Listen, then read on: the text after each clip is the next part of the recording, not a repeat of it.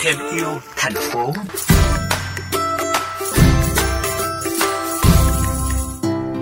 Quý thính giả thân mến, tại Hà Nội có rất nhiều chương trình chiến dịch hành động vì môi trường được phát động rầm rộ, nhận được sự ủng hộ nhiệt tình, song chỉ mang tính chất phong trào, sau một thời gian lại lắng xuống.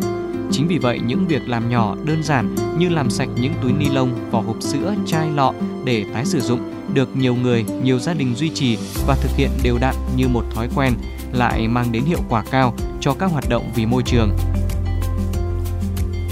Để thay đổi và duy trì một thói quen tốt là điều không hề dễ dàng, nhất là với những thói quen vì môi trường, cộng đồng. Với chị Anh Thư, quận Hoàng Mai, Hà Nội, chị đã hình thành được thói quen tích trữ lại những chiếc túi ni lông khi biết có ai cần thì mang cho hoặc mang ra chợ cho những người bán rau để tăng vòng đời sử dụng của những chiếc túi này lên nhiều nhất có thể. Nhìn số lượng túi ni lông rất lớn được chị tỉ mẩn, cẩn thận gấp gọn từng chiếc như những hộp diêm nhỏ. Ai cũng nghĩ sẽ mất rất nhiều thời gian và công sức. Nhưng chị Anh Thư chia sẻ.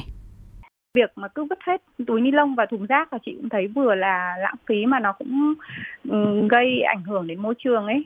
Đầu tiên chị cũng không gấp như thế đâu thế xong chị cũng cứ gọi là buộc xong rồi chị nhét hết vào một cái túi xong chị thấy là như thế thì chỉ cần hơn chục cái túi ni lông thôi là nó lồng phồng thế vì sao chị mới thấy là cái cách gập gọn vào thì nếu như mình gập ngay cái lúc đấy thì cũng thứ nhất là rất nhanh mà thứ hai là nó mắt luôn. Cách cái gập nó cũng đơn giản lắm. Công ty cổ phần La Gom Việt Nam, một trong những đơn vị đi đầu trong hoạt động thu gom và tái chế vỏ hộp sữa, sau nhiều năm bền bỉ hướng dẫn mọi người từ việc tháo từng nếp gấp trên hộp sữa đến việc làm sạch, xếp gọn và thu gom như thế nào, đã thấy được thành quả nhất định. Nhiều người đã hình thành được thói quen làm sạch, tích trữ và gửi tới các điểm thu gom để tái chế vỏ hộp sữa mỗi khi sử dụng xong và trở thành những chiến binh giải cứu vỏ hộp sữa.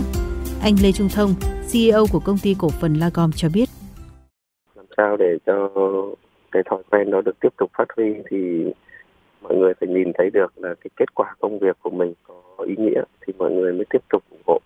Có rất nhiều chương trình ở Việt Nam mình đã phát động ra nhưng mà sau đó thì cái quy trình để triển khai nó không được thuận lợi. Thành ra những cái thói quen tốt nó cũng không có cơ hội được duy trì. Khi mà đề xuất một thói quen nào đấy thì bọn mình đều phải nghĩ là duy trì thói quen đó như thế nào nữa. Khi đó bọn mình mới đề xuất để không làm lãng phí cái công sức của mọi người.